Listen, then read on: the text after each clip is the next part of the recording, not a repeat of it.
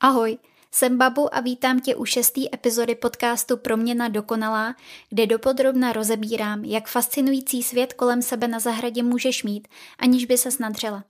Nedávno mi přišla na Instagramu zpráva, cituju. Babu, nemůžu přesvědčit přítele, že existují nějaký včelky, co žijou sami a nežijou v úlu. Tvrdí mi, že nic takového není. Jak to je? Takže téma dnešní epizody je jasný, dovzdělat Láďu. Jo a taky včely samotářky.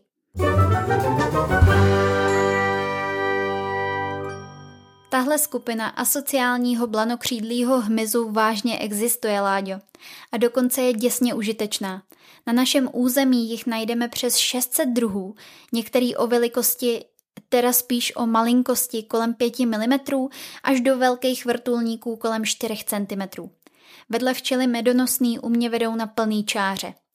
Samotářský včely, jak už z jejich pojmenování vyplývá, jsou včely žijící převážně sami.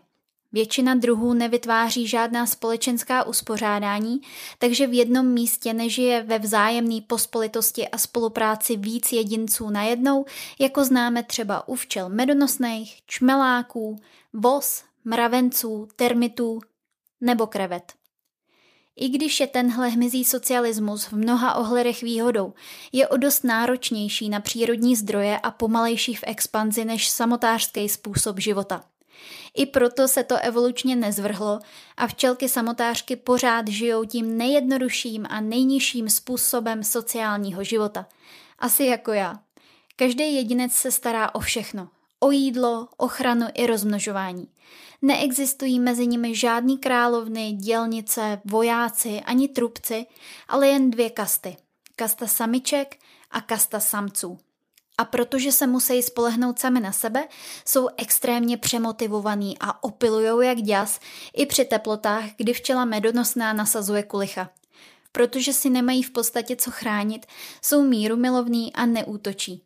Jako u všech druhů hmyzu je jejich jediný a nejdůležitější úkol rozšířit svoje geny. A tak se hned z jara přizimující samotářka se samotářem spářej.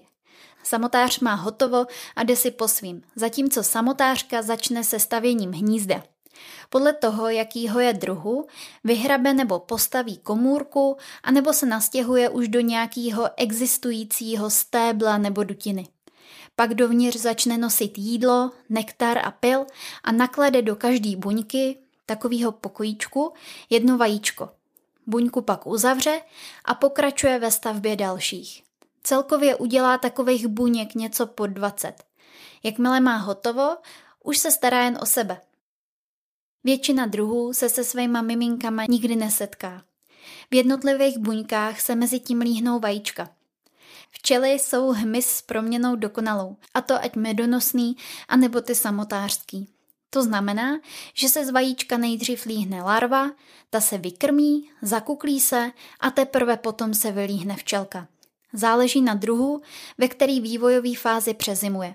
Některé druhy přezimují ještě v larválním stádiu a až na jaře svoji proměnu dokonalou dokončej. Některý naopak dokončej proměnu ještě před zimou, ale přezimují jako dospělci ještě v hnízdišti. Líhnou se pak na jaře, jakmile začne být teploučko. Jestli do něčeho budeš chtít někdy zabřednout, tak jsou to způsoby hnízdění samotářských včel. Co druh, to nějaký specifikum nebo zajímavost. A to, že těch druhů nemáme málo. Nejvíc druhů hnízdí v půdě. Vyhrabávají si takový maličkatý krtičinky, který mají díru uprostřed. Něco jako sopka. Jiný zas na rovině nepotkáš, vyhledávají si svahy nebo cihlový zdivo. Další se na nějaký hrabání můžou, víš co, a vyhledávají už hotový válcovitý otvory nebo dutiny, třeba různý stonky a stvoly. Nebo využívají díry po dřevokazným hmyzu, no co by se s tím chroupali sami.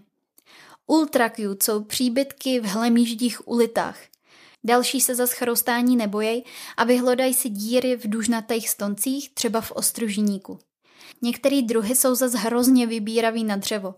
Hledají trouchnivějící kusy, v čerstvím rozhodně hnízdit nebudou. A když jsme v té rozmanitosti, nesmím zapomenout na kukaččí včely. Ty se samozřejmě podle názvu o žádný hnízdo ani trochu nesnažej, ale využívají pro svoje vajíčka cizí hnízda, kde už je nadspaný jídlo a majitelka schání další. Kukaččí larva pak sežere vajco nebo larvu původního obyvatele a dovyvine se v buňce sama.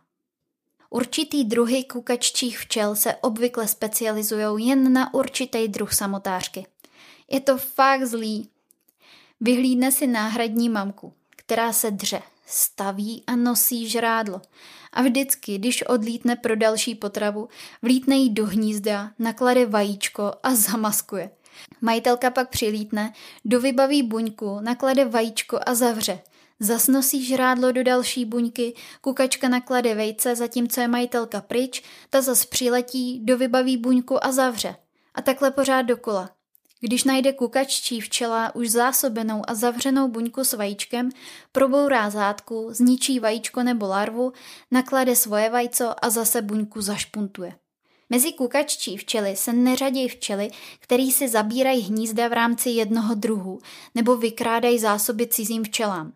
Vždycky se jedná o včelu, která využije hnízdo jiného druhu pro vývoj vlastních mimin. Vybírají si většinou jen pár druhů, kterým jsou blízce příbuzný.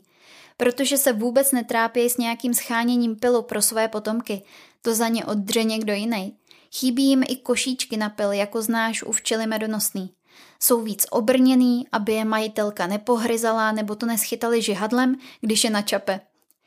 Taky mají často výraznější zbarvení, jako třeba vosy. U nás se odhaduje zhruba 25% kukaččích včelích druhů. Zajímavý je, že množství parazitických včel se se vzdáleností od rovníku zvyšuje. Bude za to nejspíš moc střídání ročních období, kdy se snaží vychytat zvyklosti jiných druhů a využít je ve vlastní prospěch. Efektivita nade vše. Možný taky je, že je čím dál míň hnízdních příležitostí a také pro opozdělce snaží, nebo jim moc jinýho nezbývá, naklást vajíčka jinam. Včely samotářky patří do nadčeledi včelovití, stejně jako čmeláci, kutilky i včela medonosná. Těch 600 druhů, který žijou u nás, pak rozdělujeme do šesti různých čeledí, který se úplně božozně jmenují. Hedvábnicovití. Mezi hedvábnicovité řadíme hedvábnice a maskonosky. Hedvábnice jsou takový malí medvídci, něco mezi čmelákem a huňatou včelou. Vyhledávají si nebo vydlabávají vyhloubený skuliny v zemi a tam si stavějí svoje hnízda. Maskonosky jsou maličký, kolem 4 až 9 mm a připomínají okřídlený mravence. Na hlavě mají takovou černožlutou masku. Aby se moc nenadřeli, hnízdí v přirozených dutinách mezi kamenama, v opuštěných chodbách, ve skalách i v zemi. Společně s hedvábnicema vytvářejí uvnitř komůrek takovou celofánovou hmotu, kterou si vyrábějí, oddělují s ní komůrky a vystužují prostor. Písko rybkovití. Není to rybka, jako ta, co plave v rybníku, ale rybka, jakože se v něčem rýpe. Mezi pískorybkovitý patří pískorybky, pískohrabky, bělonosky, žlutoproušky a trubčice – Pískorybkovitý by si mohla splíst s nějakýma divokýma včelama. Chovají se často jako společenský hmyz. Hnízdí je totiž často vedle sebe a každá má buď samostatný vchod, anebo mají všechny společný vchod. Svoje hnízda vyhrabávají v zemi. Ploskočelkovití. Mezi ploskočelkovitý patří ploskočelky, trnočelky, zvonkovky, křivorožky, šupiněnky, nícotěnky a ruděnky. Hnízdí hlavně v zemi a většina druhů je úplně nevinná. Ale ruděnky. Ruděnky jsou typickýma kukačkama. Jakmile vypátrají hnízdo, začnou pracovat na nahrazování původních vajíček těma svýma. Rozvíčkujou si jednotlivý buňky, nakladou do nich vajíčka a zase je zavíčkujou.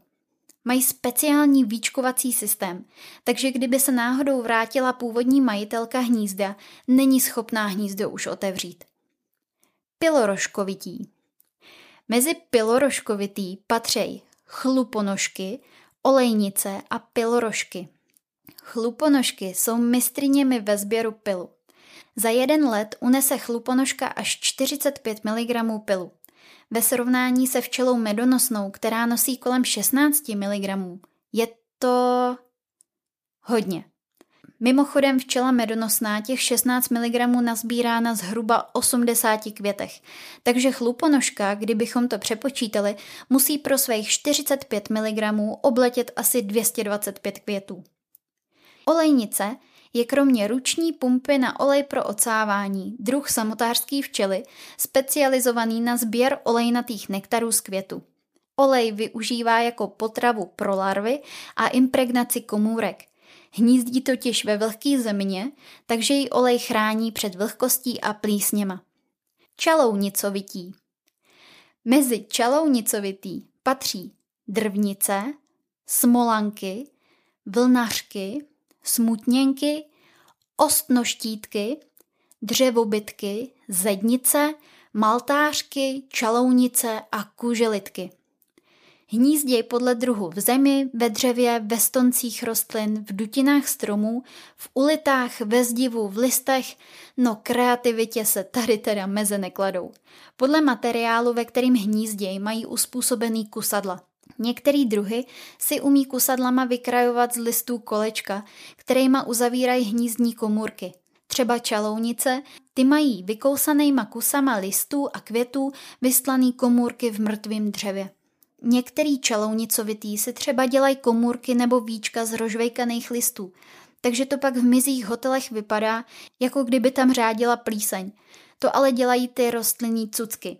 Smolanky si vyrábějí komůrky z... Myslím, že už jsme to tady všichni pochopili, že jo, Láďo? Ze smůly. Včelovití.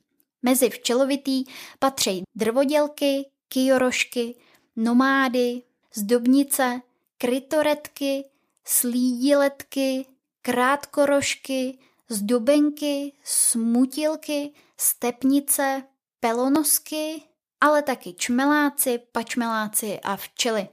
Drvodělka patří se svýma třema až čtyřma centimetrama k největším zástupcům z čeledi včelovitých a mezi u nás největší žijící samotářskou včelu.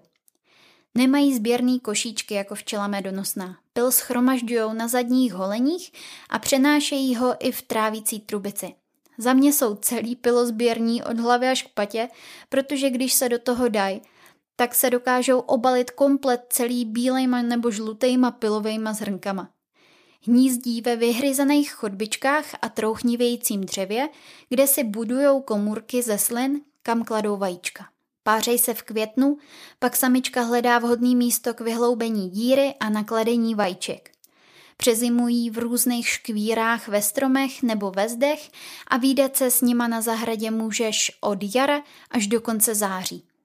U nás se vyskytuje drvodělka fialová a drvodělka potulná. Na první pohled jako like rozdíl asi nepoznáš, takže bych se do nějakého většího určování druhu vůbec nepouštěla. Pro naše účely nám bude stačit, že víme, že je to drvodělka a maximálně můžeš zamachrovat určením samice nebo samce. Samec má na tykadlech oranžový pásky. Když jsou tykadla celý černý, je to samice. Teď jsem se hluboce zamyslela, jestli like má i ženský rod, abych byla genderově fair. Like a lajka, lajčka, prej podle slovníku seznamu, ale nikdo jiný ženskou lajka nezná. To určitě proto, že co ženská, to odborník. Drvodělky jsou děsně vybíravý hmyz na místo k hnízdění. Ve volné přírodě pro ně ideální místo mnohdy ani není možný najít – protože se všechny starý, suchý, trouchnivějící stromy likvidují a dělá se čistoučko, aby to oku láhodilo, nikomu se nic nestalo a hmyz nemá co žrát a kde bydlet.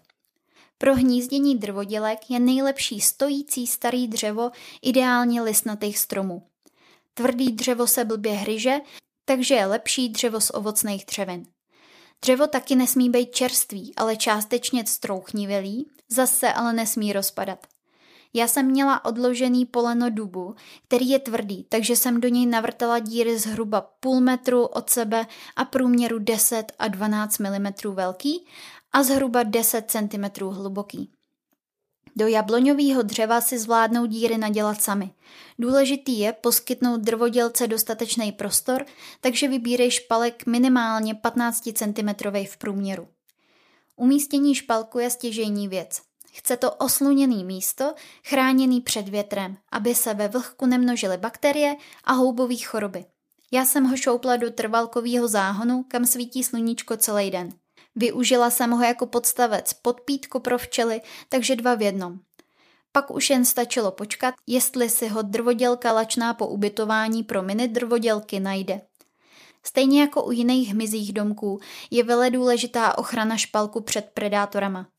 Vajíčka a larvy drvodělek jsou součástí jídelníčku strakapoudů, takže je potřeba špalky schovat za síť s oky minimálně 45x45 mm.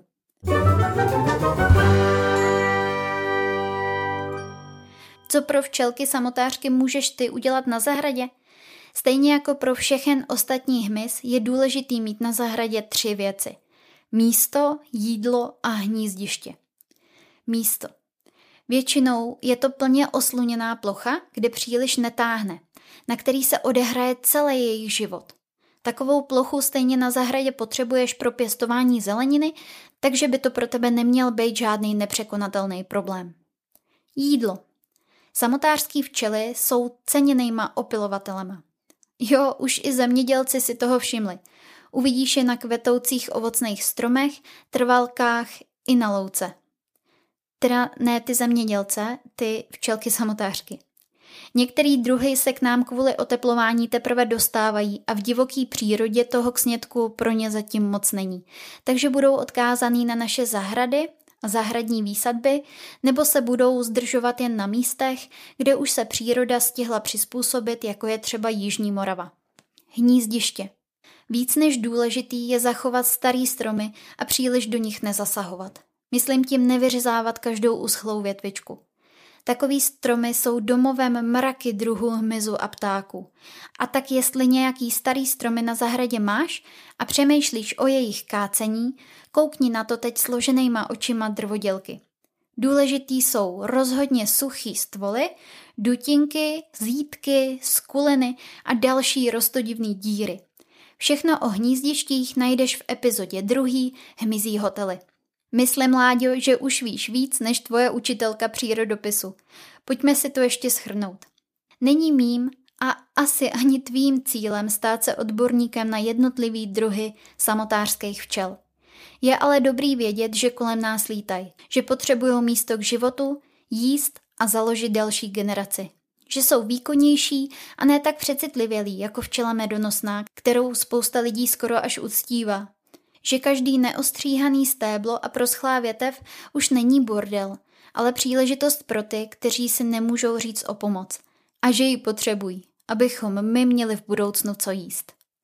Dneska je to ode mě všechno. Dej mi vědět na můj Instagram babu.gardens, jak se ti epizoda líbila a sdílej ji mezi svý přátelé a sledující, aby si i oni začali všímat, co kolem nás lítá a leze. Uslyšíme se zase bzzy.